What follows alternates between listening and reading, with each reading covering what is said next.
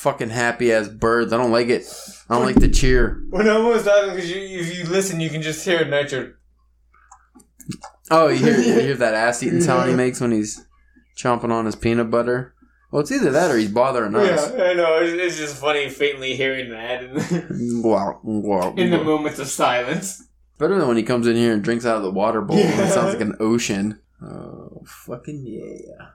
Yippee-ki-yay, motherfuckers.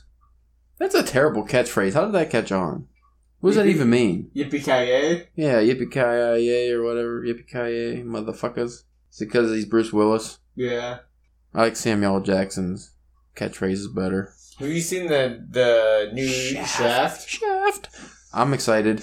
I don't even. I didn't want anything to do with Shaft just because I didn't care about the character until I saw that trailer and I was like, wait a minute, I kind of want to see this. There's like three shafts now.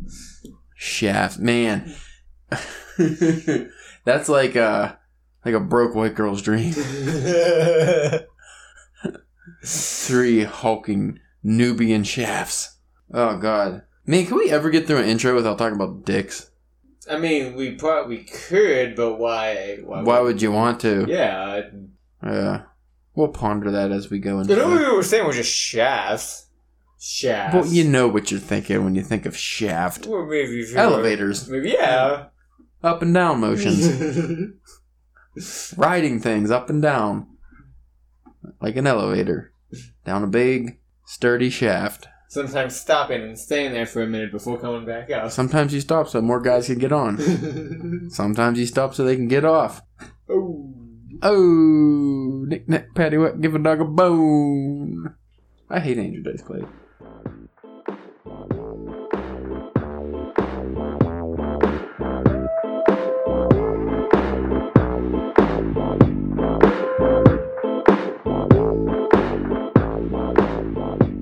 Hey, what's up? It's your friends from Drunken Pen Writing, the podcast.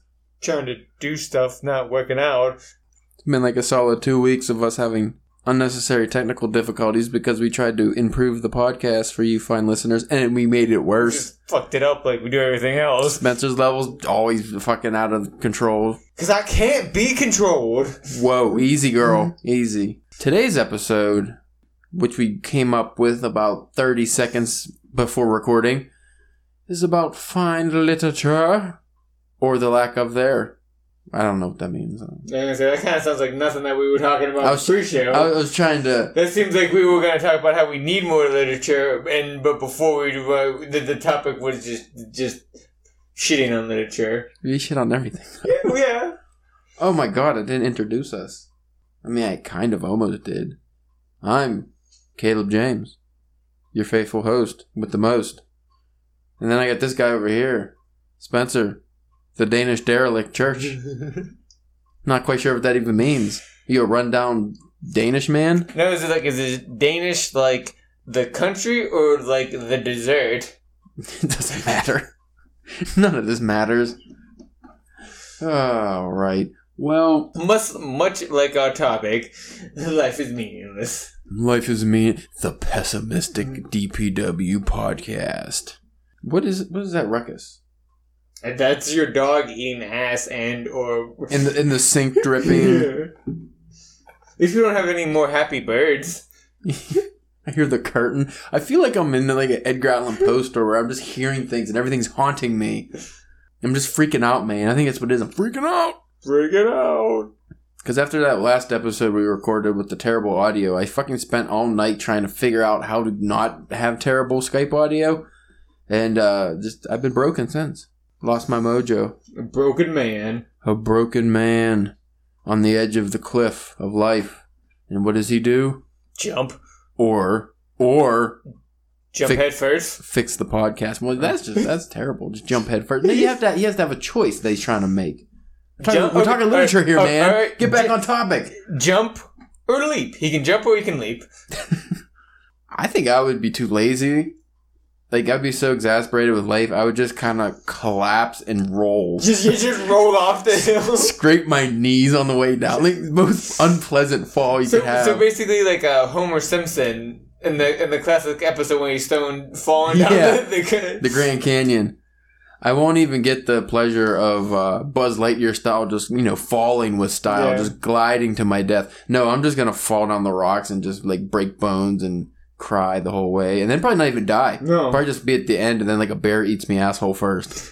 like that. Always, That's it's always asshole first. face or asshole, and it's neither's a good option. If you had to get your face or asshole eaten first by a hungry bear, Well, I guess if, not not a man like you know the actual yeah, bear. yeah, yeah. Well, I guess if I knew, like, if I'm not gonna survive, I guess just go face first so it's over with. I don't have to feel anything. If you're going ass first, I'm, there could at least be like a minute or two where you're just like, oh my god. Just like Spencer to always go ass first. Or face first. I don't know what the fuck I'm talking about. So, fine literature, sir.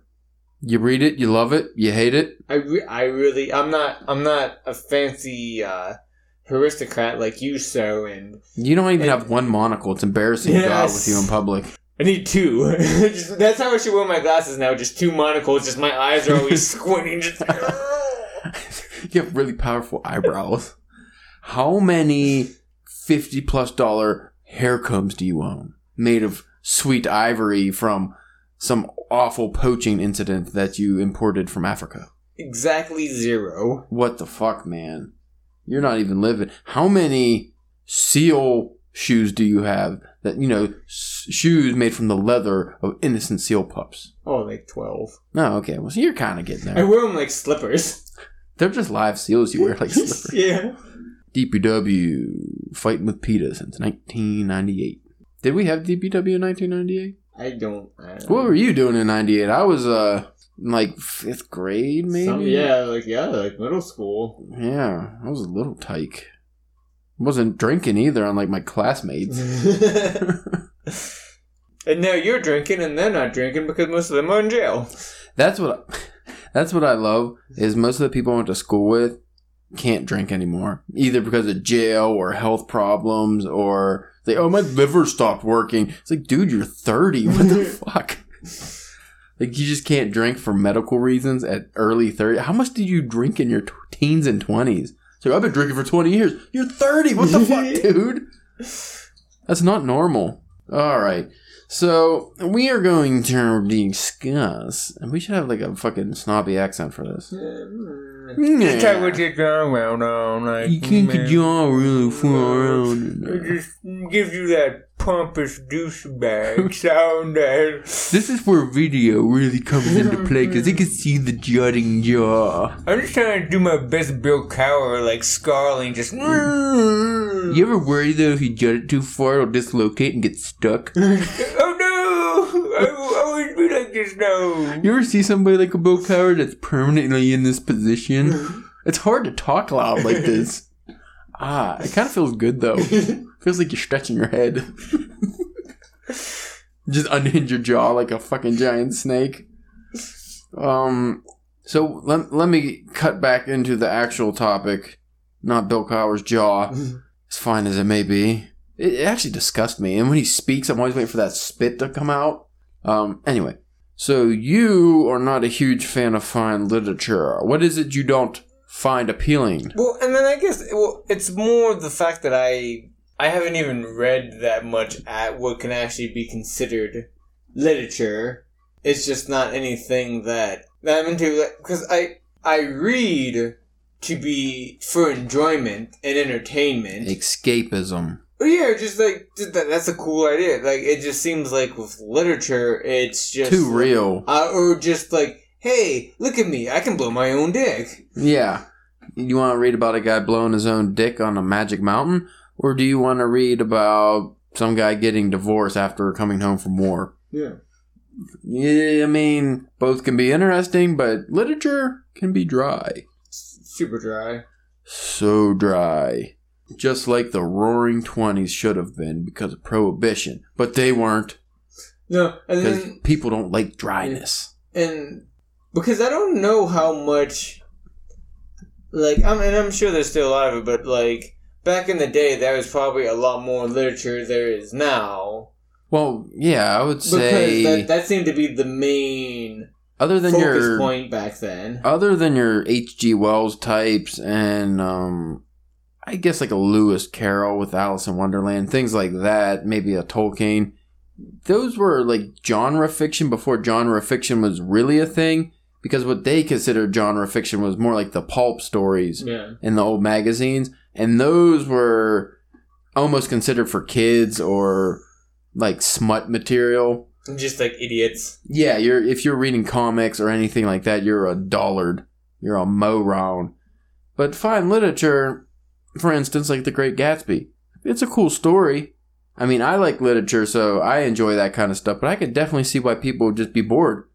Because I mean, how many inner monologues and descriptions of fucking dresses and flowery language do you need? The most I know about like the Great Gatsby, other than you know the kind of like basic story and outline, is the uh, like the episode of Family Guy they did where they spoofed it, and just the stuff that they were talking about, like that kind of just seems that seems accurate. Like, did you have you ever seen that episode? Yeah, Now, how like accurate are to the things and how the they like like uh fucking with it and things like that are like pretty the- good. I um I don't know if Seth uh, MacFarlane is a big literature buff, but he all he does do a lot of uh li- like literature jokes in Yeah. Family Guy.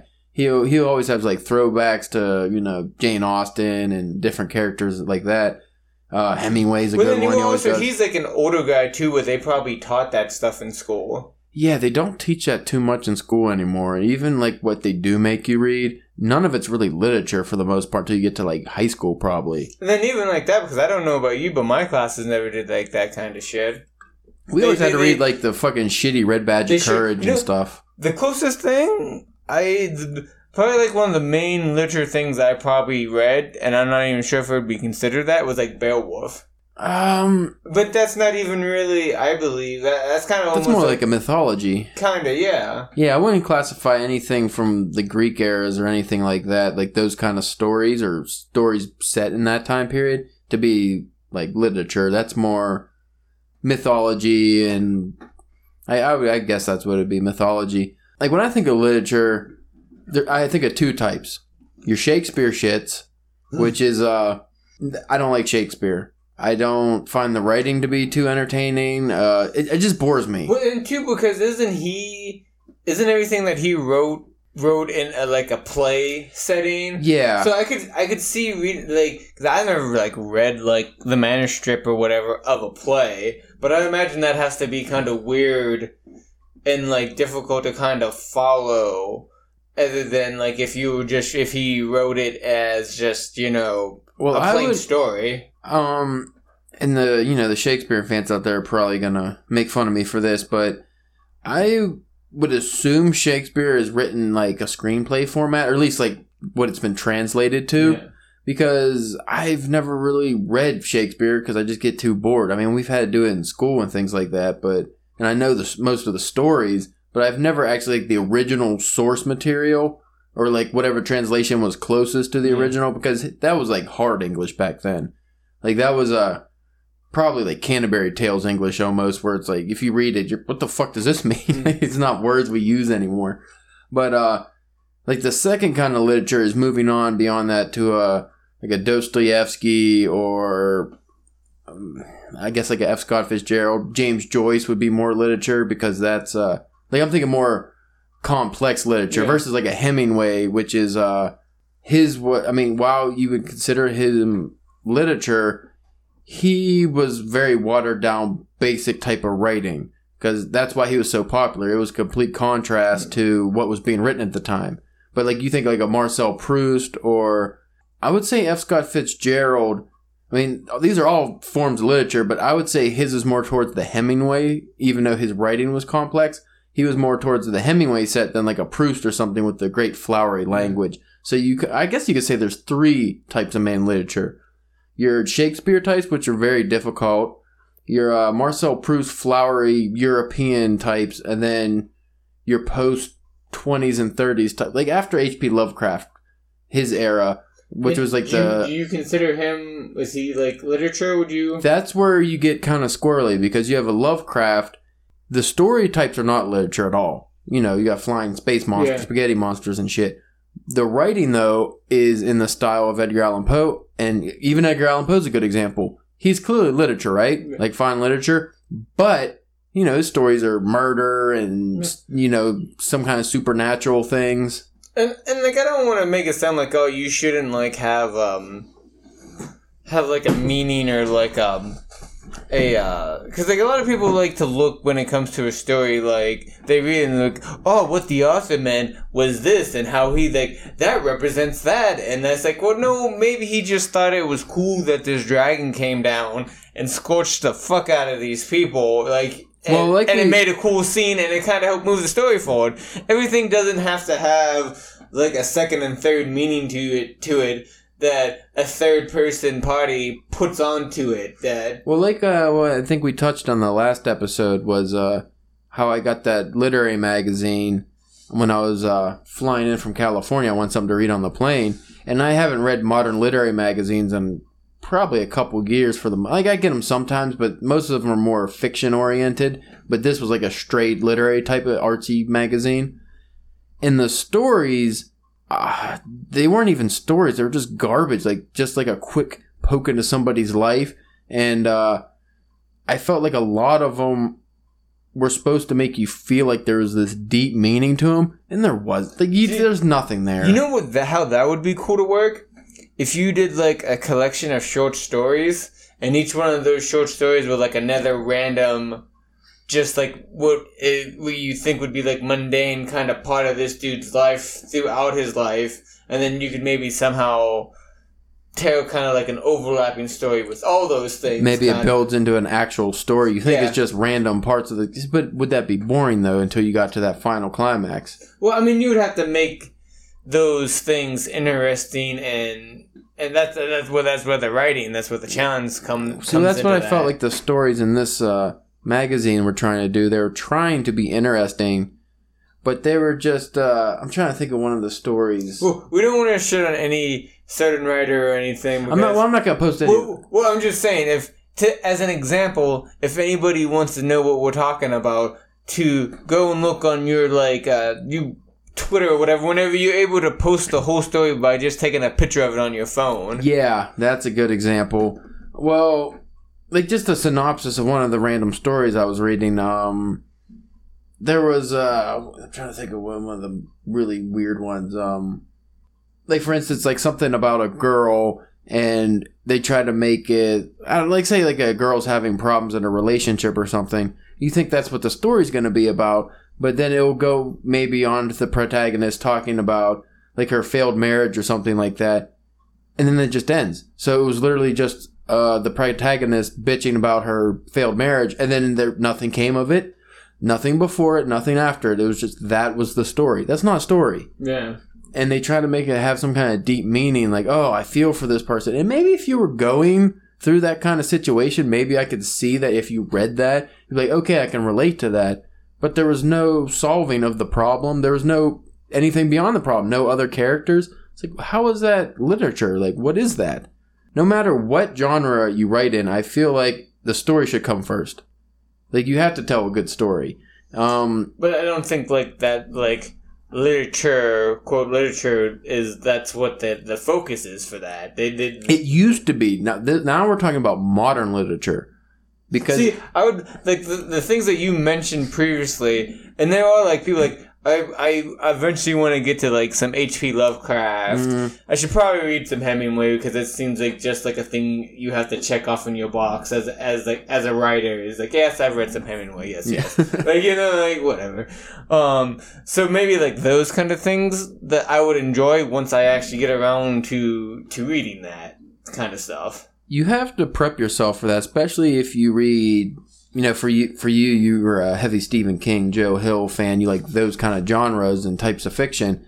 So if you were just to dive into even H.P. Lovecraft, it's going to be difficult because the language is so much different. The storytelling style is structured in, you know, old literature style. So it's not just your simple, the action keeps moving forward. yeah You get pages and pages, or in Lovecraft's case, sometimes you get a whole chapter that's just one piece that's just, they, if you skipped it, you probably wouldn't miss much.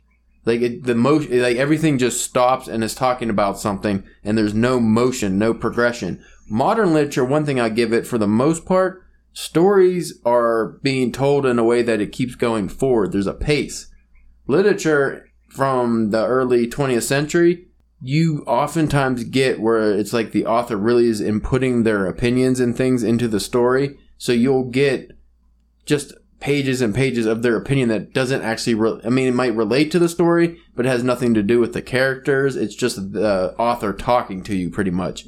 And that's a big difference between genre fiction. You don't get that in genre fiction.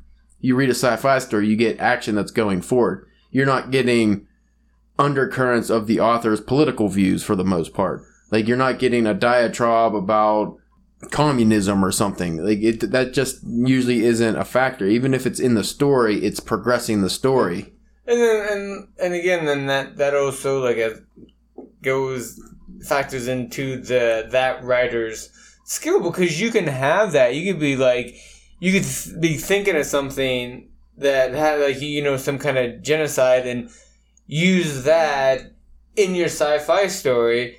Like, I'm, it, it sounds like I'm kind of talking on both sides of my neck here when you said that when I say like you don't like literature, you don't have to have this deep meaning, but in your genre fiction, you can like add that stuff, but it shouldn't be um, it shouldn't be so as the person's reading it, they're thinking that when they're reading it. It should be like one of those things like after they've read it and they've talked to somebody else and they'd be like, "Hey, did you know kind of notice what's that?" And they're like, "Oh yeah, oh, okay, oh yeah, that kind of does Yeah. make sense. Like, okay, I get that. Like, I get where he's coming from with that. It shouldn't be the main takeaway from the story. Well, an uh, example I can bring up off the top of my head is uh, Richard Wright's Native Son. Like that deals with race relation. Like that's the focus of the story, and I think it was written in the 30s.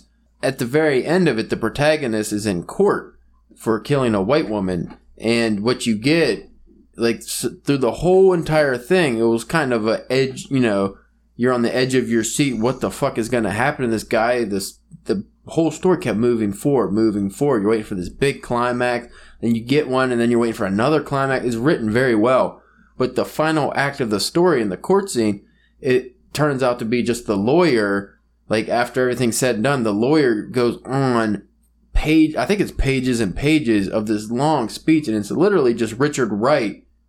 For I mean, even though he's using the character, it's just him lecturing the reader on race relations On and his po- on his point of view. yeah, and On- while again well written, and I you know I agreed with it, I liked it, but it completely stopped the story, and I, that's pretty much how the story ended. They had a little bit after that, but you completely stopped the story to have this big like you're lecturing. It's the author lecturing some you know the reader. I don't think that makes for good writing or a good story for the No. most part. No, if you want to do something like that, you need to like just like put out like an essay or something of your thoughts and, and, and opinions on that on a on a topic. Well, like exactly, and I think that's what he did. Uh, he wrote a lot of essays too, I believe. I know um, who did Invisible Man, Ellison. I think he did that a lot.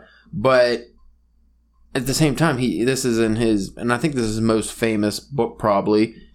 And you know, your final act is this long speech, and I'm talking just one character, pages, pages, pages. I feel like that's just not the way to go. You don't want to ever bore your re- I mean, again, this was the 30s. Yeah. Literature was different back then, but you can't get away with that now. that. Especially like whenever like that seems like you're reading this and and you're like, when like does this when's this guy gonna need like a drink of water?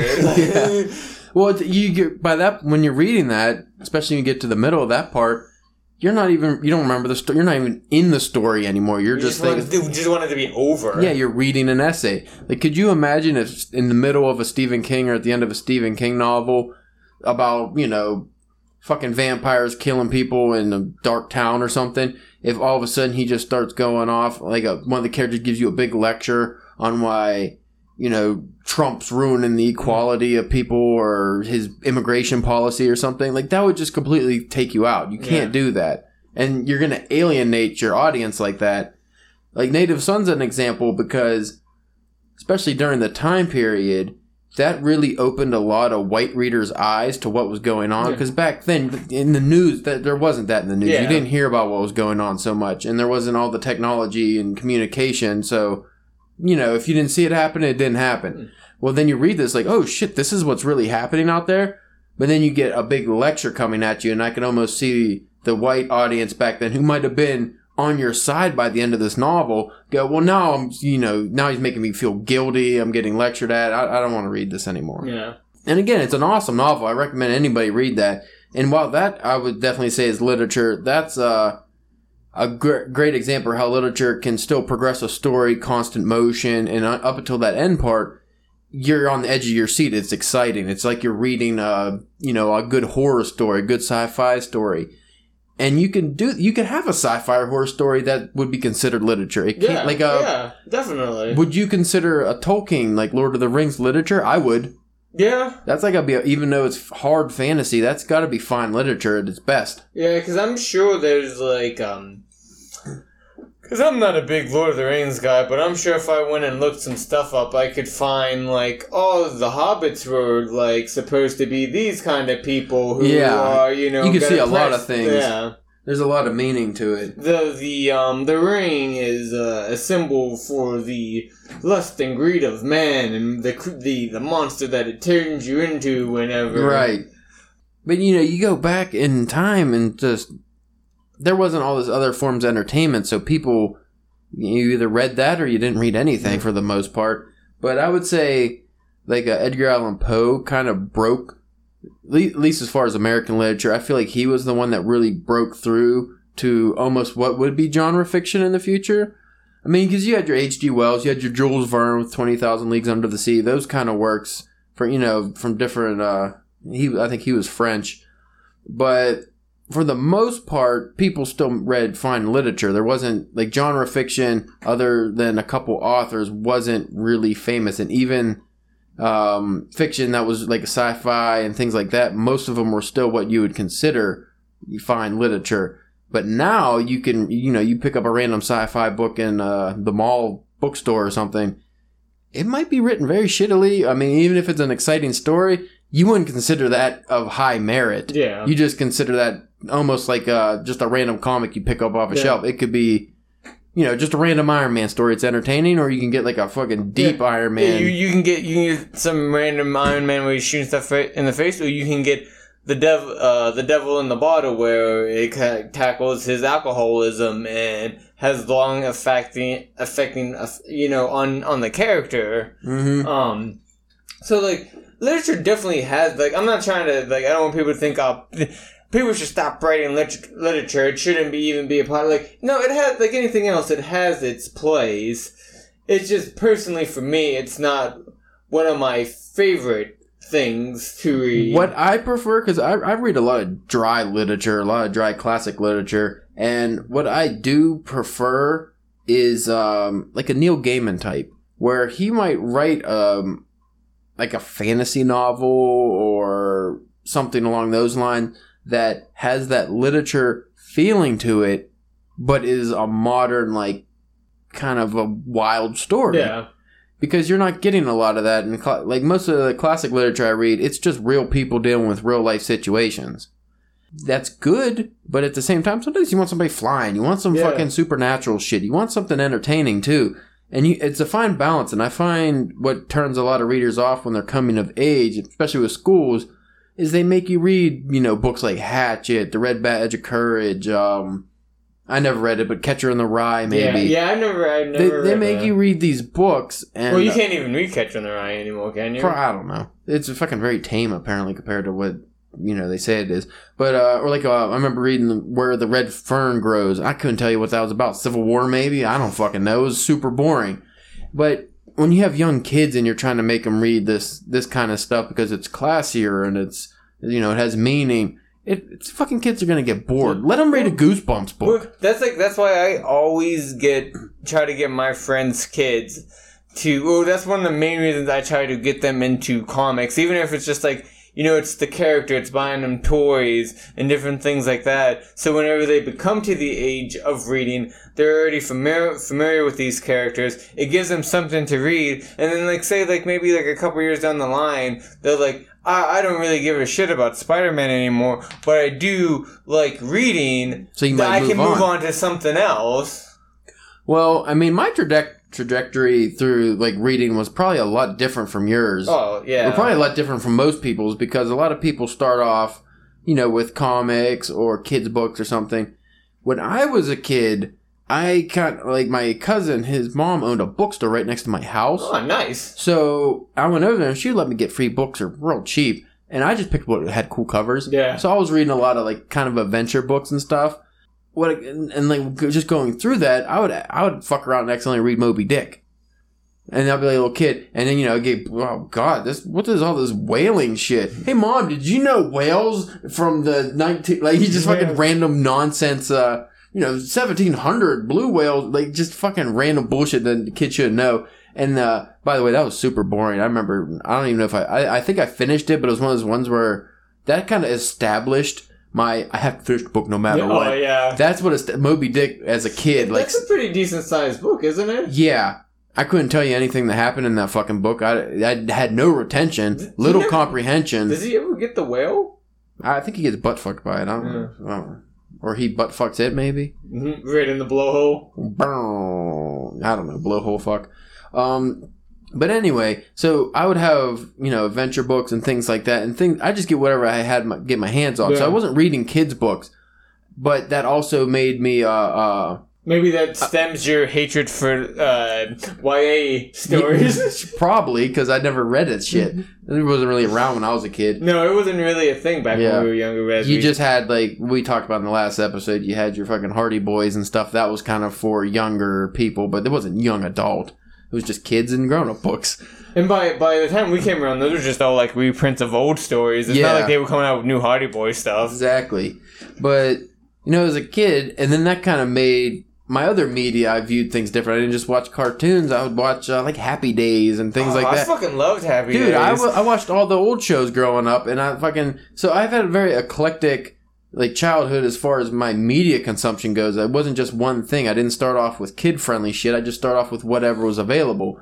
But I'm glad that happened, though it made me, um, uh, for back of lack of a better word, more of a, like a fluttery kind of reader. Like I could go months and months without reading anything, and then all of a sudden I'd kind of get the bug and want to read something. I wasn't like I am now, where I got to read something every day. You're, you're constantly you're just consuming more and more yeah, words. but then again, you know, a kid's attention span too. Yeah. I mean, if fucking you get like a seven year old read Moby Dick, like that's I, I thought that was kind of incredible looking back on it now because I can't. I probably couldn't read Moby Dick now. I know sometimes even now I'm reading a book and I get like ha- like a comic and I'm getting like halfway through and I'm like I'm just gonna sit this down for a sec. Need a break. Yeah, just uh, give me. Just to just divert things real quick, a little sidetrack. When I fucking was flying to California on the way to Phoenix, it was like five hours Yeah. last week. I uh I read two novels on the way there and Yeah. then two books on the way back. So it was like pretty uh. Like I, I couldn't tell you the last time I read a whole book in one setting, let alone two. Yeah, it was pretty ridiculous. Uh, but at least I know my attention span. It, there's nothing else to fucking do on a plane Yeah, right. either.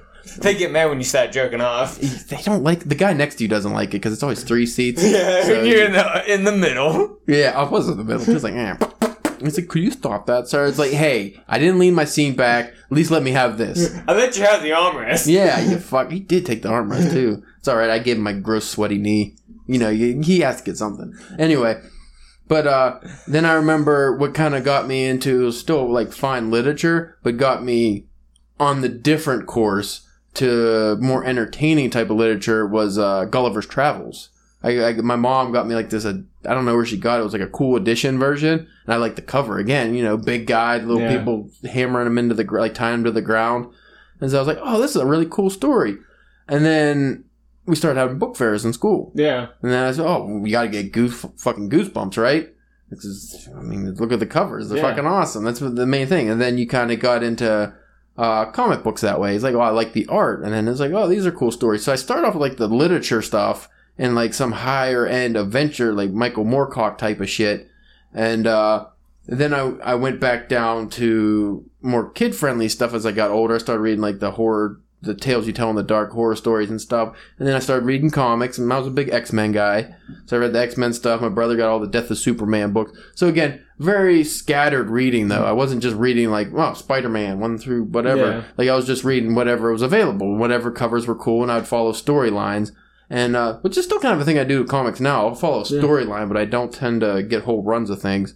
Well, like you like you uh you like certain creators. Yeah, I, You- you- well, I find I like uh, separate uh, writers and uh, artists now, and I'll I'll get their work versus just like a title that. So like some people go by the character, the title. I go usually by the writer and the uh, artist. I'm like Alex Ross or something. Yeah. And then when I finally got to my teenage years, I started kind of mellowing out, and then I hit a patch where I wasn't really reading too much at all. Yeah, and the next time that's kind of you probably got a little bit more into like activities and sporting Yeah, things, and sports stuff. and things like that. And then once I got into my twenties, I started getting back into the literature of Edgar Allan Poe. I had I got again. I found a big deluxe edition. I think you remember me reading that at Walmart. All Yeah, I remember you. we- we- you that, that was the first of your like gold plated pages, Yeah. wasn't it? That's that's what started it all. what is that clicking? Do you hear? Yeah, yeah. I keep on hearing like a clicking or like a popping. I don't know if it, you think it's because we're turned up so low. We're lower than we are. We're not that Oh, high. really? Yeah, it turned us down.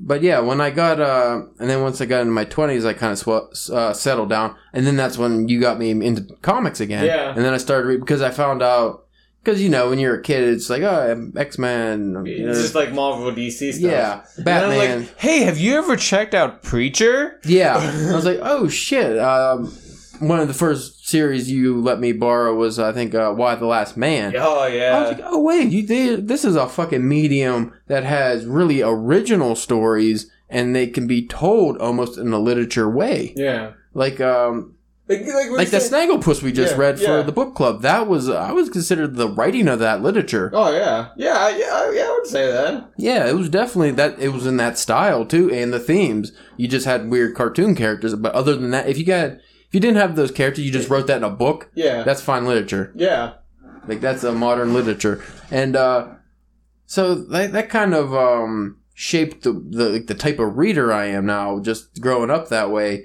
and I think that's the way. I mean, I can't tell people what they like. Some people only like classics. Some people would never touch a classic book. yeah, But I think a good balance is like what I like to do. If I read a really, really tough, like a fucking uh, Dostoevsky, uh, brothers, what is it, Karamov or whatever, like a big doorstop Russian literature. Well, then I'll maybe go on a Neil Gaiman, Stephen King Yeah. run or something. Like I'll take a break from that kind of yeah. fiction. Especially if you're um, like uh, if you're trying to work in like the writing field, it probably helps a lot to have those different things. Like if now if you're just if you're just reading just because you're re- you you just like reading and you don't plan on doing anything else with that, like you know, then whatever, the fuck makes you happy. You know, whatever you get the enjoyment out of. Well, I That's why they have sections in bookstores. Yeah, I definitely find that um, just all these different different types of things, and especially classic literature, has shaped my writing style.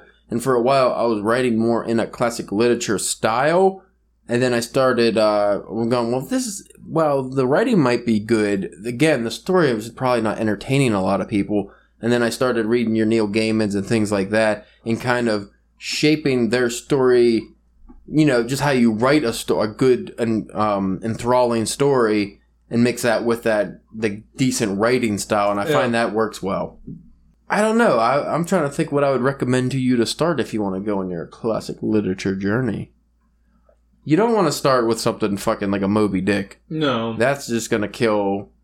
Well, I think the original point of this was, you know, we have kids in middle school and high school and stuff. They try to get them interested in reading, but they make them read the Red Badge of Curds or some dumb shit like that. They can't relate to. It's Yeah. not entertaining. Let them read uh, a Stardust by Neil Gaiman. Yeah. You know, a fairy story, but that's super exciting. Oh, but it has the word "fuck" in it. So what? Do you see what these kids do on the internet now? Like, why are we still going by this fucking old Puritan 1800s bullshit setup of censorship in schools? Kids can have the fuck word in a book. Yeah. If it's that offensive, fucking mark it off with a marker Yeah. and then give it to them or something. Because uh, how many awesome stories are there that have a couple swear? Not even a lot of like Neil Gaiman's good for not have like I mean American Gods or something maybe, but like that Stardust book's a good example. It's a fairy story.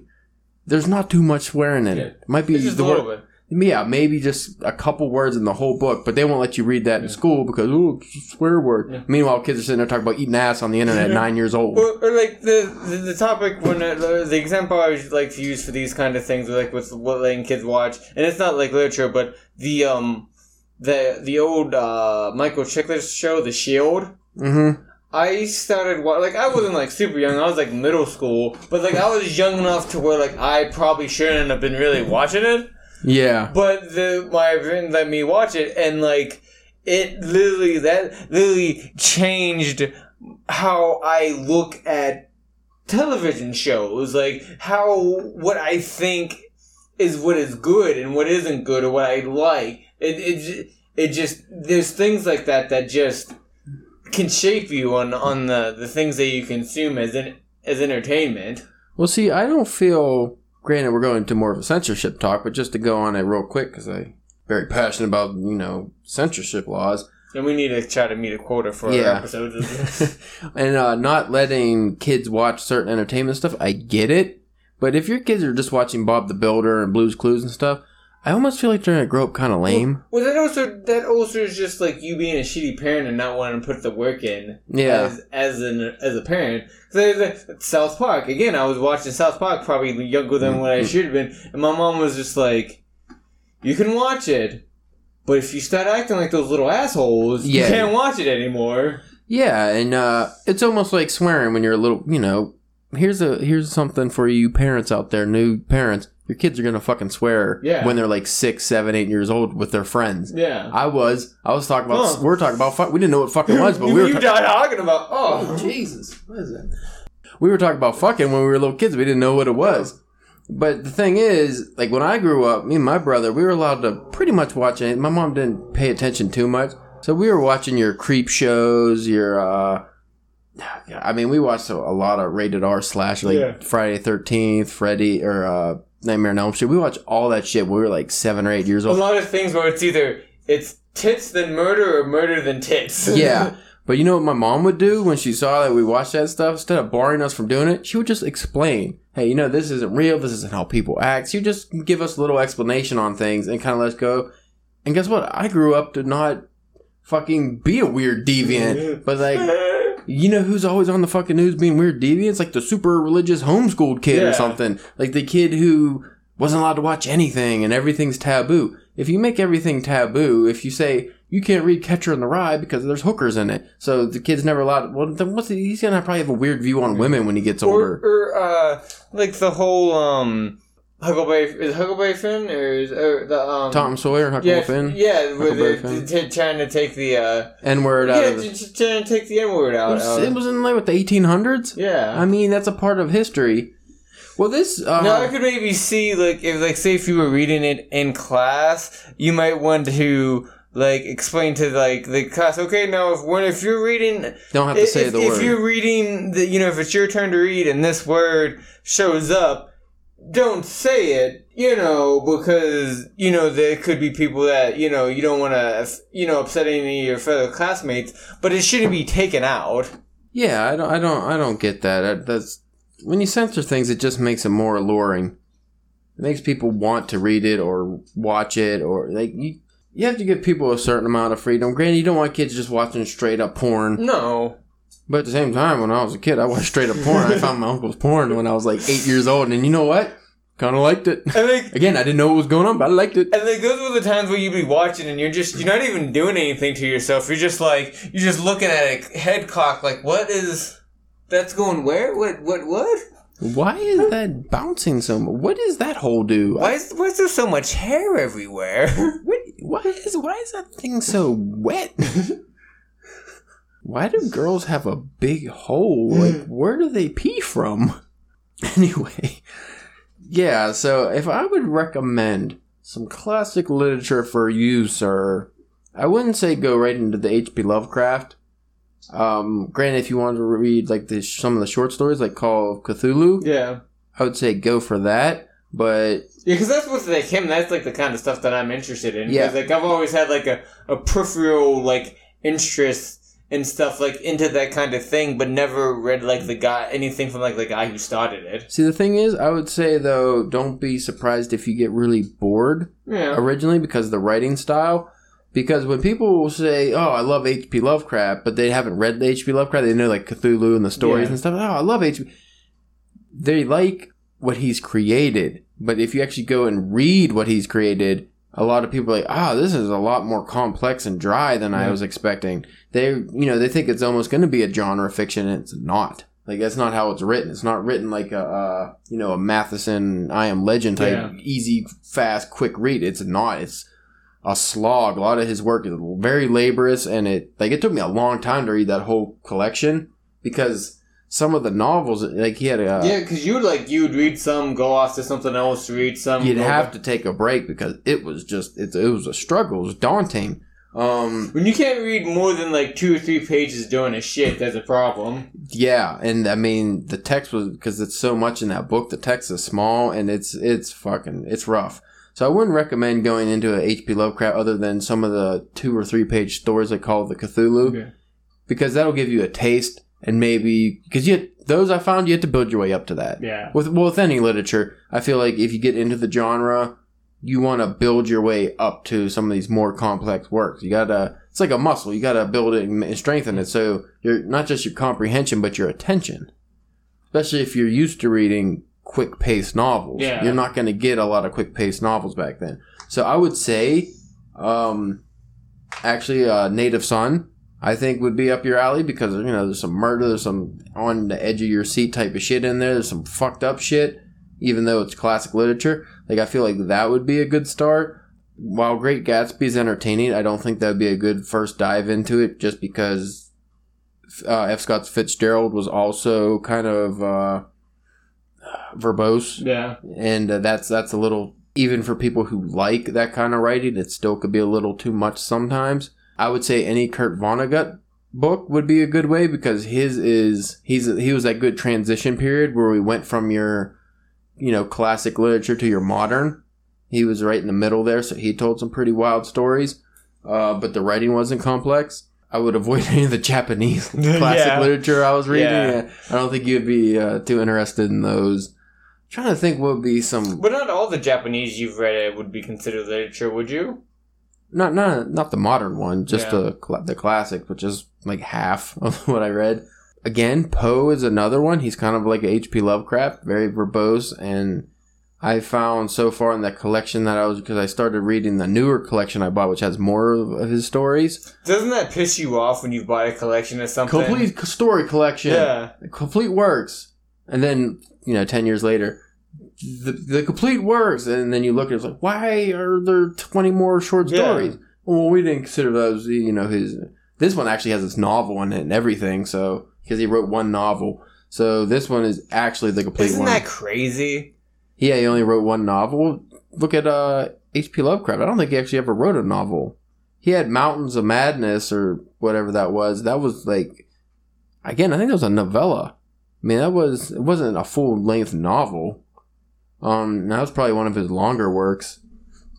But uh, like a Poe, I mean, you could read it. I would say if you wanted again, maybe like a, a Telltale Heart or uh, the Red Death or something like And that. What, what would help with those two is that I already have like an understanding of those stories. Yeah. So like as I'm reading it, I kind of have an idea, and not just completely lost on something that I haven't read. Like you know, I know kind of what the story is, so Right. I can focus more on just like the writing or The problem too, though, is the additions you get. Because, like I said, that one I was reading, when I started reading the new one, I realized they changed his language. Oh, so, yeah? like some of the words he used, they used an easier version of that Uh. word, like a, a word, a synonym that had easier to read meaning, like easier re- uh, to understand word for the general public. I guess I don't know why they did it. So when you actually read his originally written stories, some of them are like the first five stories in that collection. I barely understood what was happening because big chunks of it were written in French. uh, I'm like, because I, I guess maybe that's why he's very popular in France because he,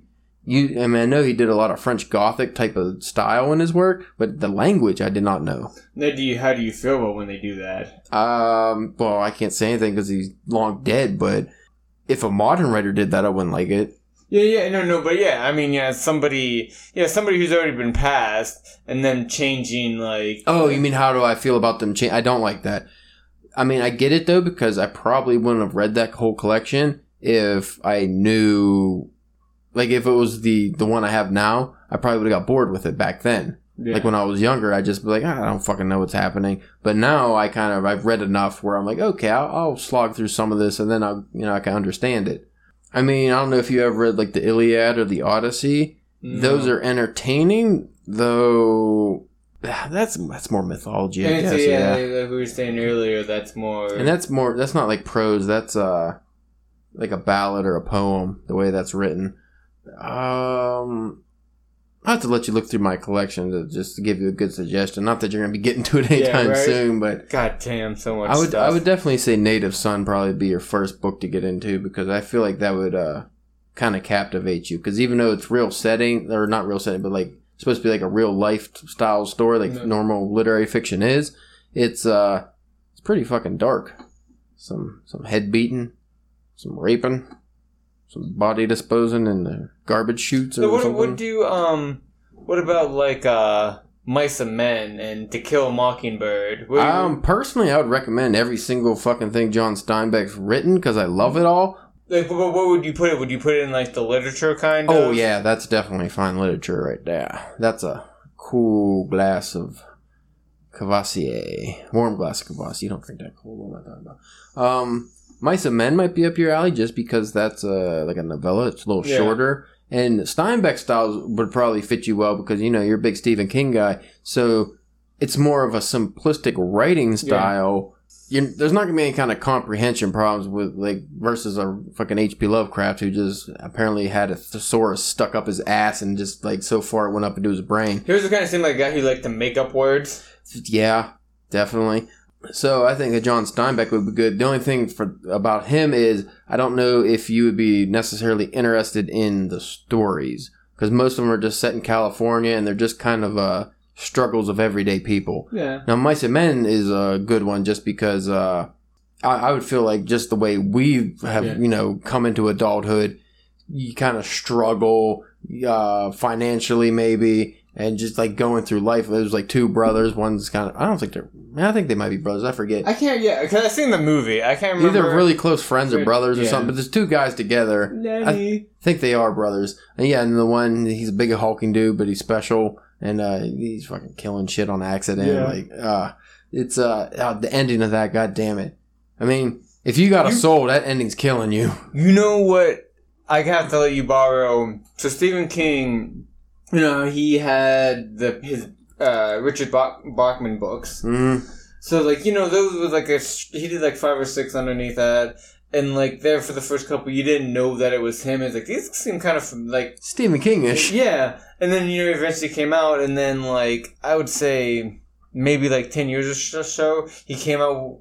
I think he wrote it like he originally wrote most of it back during then, but then like just kind of retooled it now, and then but still put it underneath like Richard Bachman Mhm. as a bo- it's called Blaze, and it is um it's very kind of mice and men to where with like there's the like again I can't remember if they're brothers or if they're just really close friends. And like they like ri- like they they they kidnap this like like a small child or infant something like that from this rich family to get a ransom from him but again like the one guy's like the like the kind of like leader or whatever but then Blaze he's kind of, he's like he's very much Lenny like of Yeah. like is slow and has trouble Might have been a homage. it, it, I think he, I think like in the introduction and stuff, like he brings it up. Like he does. It's not like he's the like trying to sweep that It's not under. cribbing it. He Yeah, actually- like he's like bringing like and he he acknowledges it, and that was very entertaining. That was like one of the first ones, like because it's not a big book either,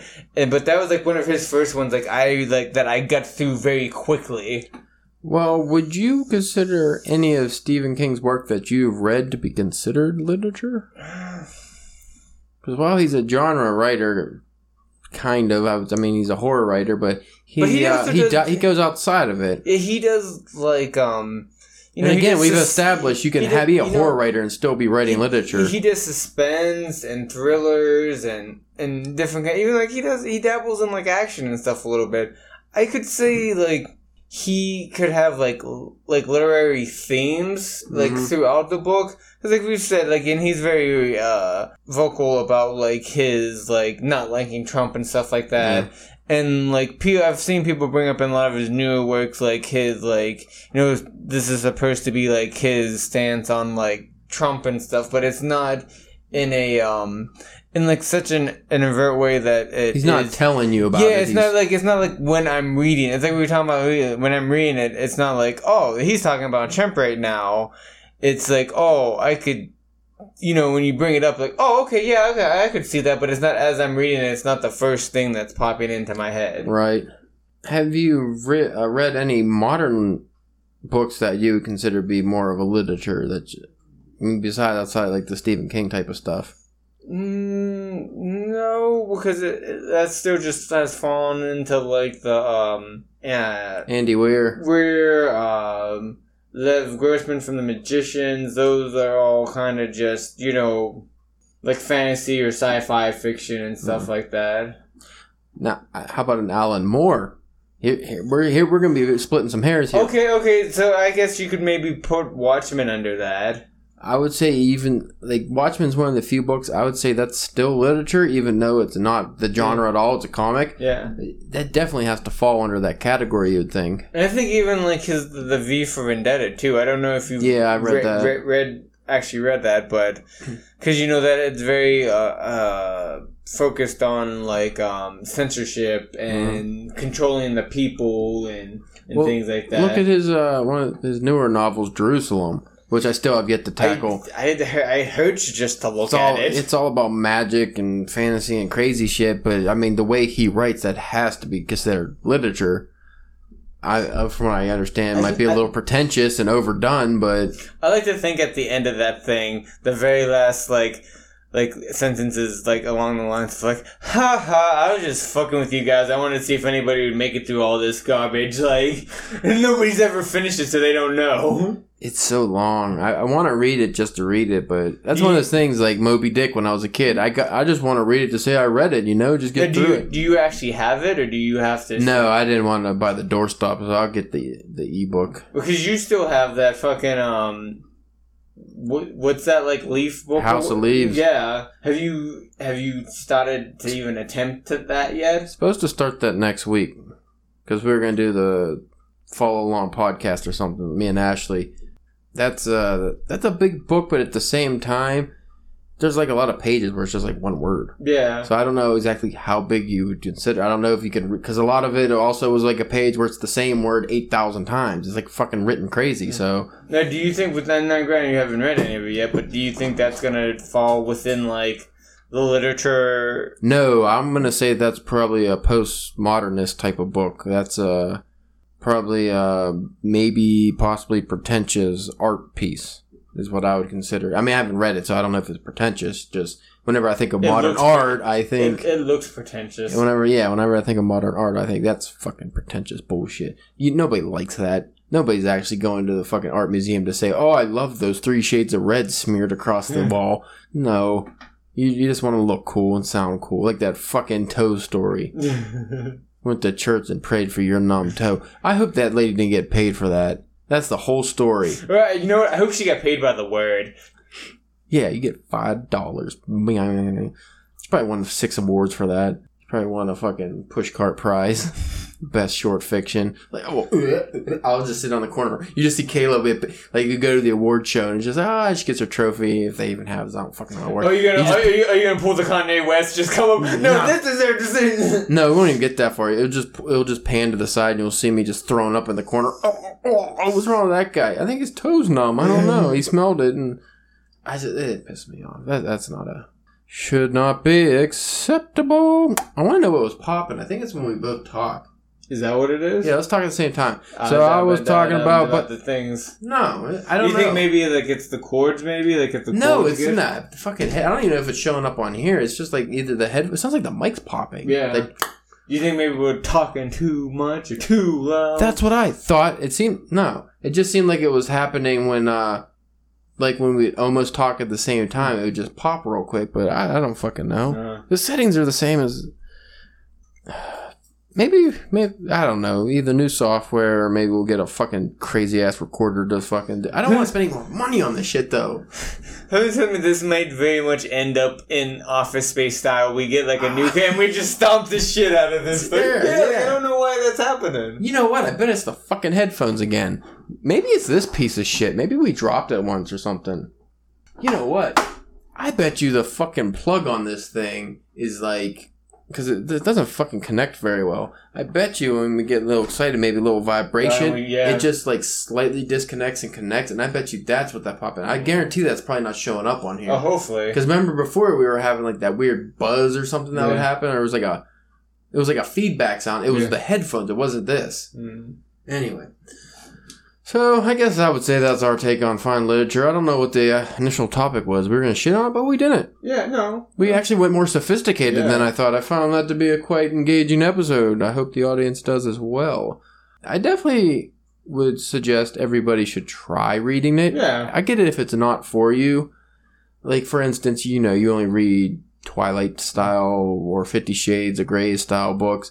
I can see that maybe you wouldn't be interested in reading something dense or something, but chances are there's a writer out there that a classic writer that your work you can relate to or find the themes interesting. You just have to search and give it a chance. Yeah, at least give it an attempt. You, you, well, I know I'm kind of like you. It's like you start it, you kind of want to finish it, but like go to like the library or something and rent it out, or they. Uh, Yeah, you don't have to of- buy it. A lot of libraries will have like a cheap like fifty cents paperback store in the bottom, like in the basement or something. Like and just you most know, bookstores, mo- most bookstores have like classic story collections or like you know your Huck Finns or things Yeah. like that. For you usually can find a five dollar copy. Yeah, So like a paperback, you know, just give or you can. There's e-readers, there's e-libraries, there's all kinds of ways. You especially with that older stuff too, because a lot, a lot of the older stuff you made. And You get them on how- Amazon Don't know free. how legal it is, but you can probably find it on the free. Like, Well, a lot of uh, the classics you can get the whole collections for either ninety nine cents or free on Amazon. Yeah. I've done that before just to read them. Like one, like certain authors, I wasn't necessarily interested in buying their collection, but I wanted to read their work just to see if I liked it. It's a good way to dip your toe in. You know what? I forgot. Your numb toe. Talk about Hemingway. I do have a short story collection from Hemingway. If you ever wanted to borrow that, it's not too big. Yeah. Um, it will give you a taste of his style because I don't see any of his novels being intriguing to you. I just feel like I'll get at the like after reading some Hemingway, I'll just be extremely disappointed in my lack of manliness. Oh, you're gonna feel that. I mean, every story is like pretty much his real life, and you're just gonna be like, "Why have I not so, done so anything?" it's more like we were talking like I'm working my way through Fear and Loathing in Las Vegas, and I'm enjoying it. But I was telling Caleb before the other day that I think it's taking me a little longer to read it because as I'm reading this, I'm like, this isn't fiction. This shit actually happened to this guy. Like he actually did these things. Most of them, uh, he embellishes some of the stuff, and he changes the names. Well, yeah, you had to definitely change the names, and I'm sure that there was some fluff enough. But even just it was just like the base, like borderline things that happened in that book. He's done most of that, like all the fucking crazy drunk, dr- drugged up driving. He's done And, like, all of that. If he probably didn't do it then, he probably did it previously and just used that experience for this. Yep. yeah, you read. cer- I think that's what Hemingway's appeal is. It. I wouldn't say it's his writing. I don't find his writing all too engaging or his storytelling all that great. While I did love Old Man and the Sea, the rest of his work I was iffy. I C minus from. I didn't Yeah. think it was amazing or anything. But the manliness and the, at least if you're a guy, just be like the way it makes you think about your life and how compared to his that's I think what's interesting about him. It's more Hemingway's one of those guys. It, the author is more interesting than the work. And then t- the two that just like he's so manly and still is a writer, which is even today is still like a not. You know, you don't when It's not a manly profession. Yeah, when you think of manly men, you don't think of writers or think of writers as manly men. Well, that was kind of uh that was just kind of how it was back then too. Is like uh, Yukio Mishima. We talked about on the Japanese podcast how when he was growing up, his dad would throw his writing away because men don't write. That's not a manly thing to do. Teddy Roosevelt, when he was a young kid, you know, it wasn't manly to be a writer, but he fucking wrote a bunch Yeah. of books. Uh, same with Hemingway. I don't think he thought manly writing was manly, but what's more manly than telling somebody, you know what, fuck you, I'm gonna do it anyway. I'm gonna do this my way, and I'm gonna be fucking badass at it. That's manly to me. Yeah. Like if Hemingway proved anything out of you know his misogynistic views and any, any- all that dumb shit, I would say the ma- most manly message you can get from it, and this doesn't even have to be just for guys. Just yeah, this is for people in general, just Yeah. to do what the fuck you want to do. you just do what you want to do. Go against what's popular. why the fuck not? You only have one life. Yeah. You want to be a writer? Sit down and fucking write. Who cares if people make fun of you? You want to be a poet? Yeah. Like, look at Dylan Thomas. Might not be the most manly, but he's a fucking drinking, you know, Yeah. whiskey chugging machine. He was a crazy wild Scotsman, I think. That or did like uh, the um the Henry Rollins from like the Black Flag. Yeah. He does like poetry and stuff now, and you're not gonna tell that guy that he's a fruitcake. No, you will not. fuck no. Yeah, there's just I. I think that stereotype. That man scares me sometimes. I would say that stereotype's more than dead by now, but the uh you read comics, you're a fucking unmanly nerd stereotype still stands. For the most part. To a degree, but it is accepted more. You're not getting beat up in school No. for reading comics now, but if you okay, if you write comics, when you think of yeah. manly men, do you think of guys No. writing this should be a separate episode probably. Maybe we'll do this next week. Oh, yeah. Episode on manly writing. Yes. Yeah, I don't Or man, manly art. Manly art. That's too close to the art of manly in this podcast. I don't want to crib his uh, style. Why maybe we can get some of his views by accident. Yeah. Instead of art of manly, it's the manliness of art. Yeah. Oh man! Again, talk about fucking uh, Miyamoto Musashi, fucking samurai. He was, you know, from Vagabond. Yeah. You know, well, that was more a fictional account of his life, but he was killing motherfuckers left and right, busting balls, and he fucking was an artiste, a Yeah. poet. He was everything. He was the manliest of men, and you wouldn't tell that dude he wasn't manly. He'd chop your head off. Ah, but We should probably end, huh? alas, you have any philosophical, literary No. things to No. nothing? No. I will say a man's journey through life isn't complete unless he is willing to dive into the classics and learn from those who are no longer here, and then he'll be able to judge where he's going. Hmm. See, that's like modern literary Yeah. bullshit. It doesn't mean anything. I just that doesn't mean There's anything. just it words. sounds like it means Empty, something. hollow words. You hear that? It's like, yeah, that's kind of deep. No, it's not. Yeah. That's like that fucking story of deep into the troll story. That means nothing. And the one guy was even like, "Oh man, that's kind of deep." It's like, is it though? Is it? It's not. I, Yeah, I, way- I said it wasn't deep. It's not deep. I know there's some emotion in it, but there's not emotion in it. It's like it's ankle level shallow shallowness. It is so shallow that your fucking bottom of your feet don't get wet. All right. You folks have a wonderful time. If you want to check out our work, which has not been forthcoming too much, but we still write, we still post Yeah. stuff on the website, just not as much as we probably should, but we'll And get just- to it. And just know that it's for a reason. Yeah. You have things come. We're, we're, We're we're actually working on projects. You were ch- hopefully having some things down the pipeline here soon that, that you guys can can dig out. But you'll still find some classic stuff we post on there and some featured artists and writers we have. We, we still got some good things. So go over to drunkenpenwriting.com. You'll find us.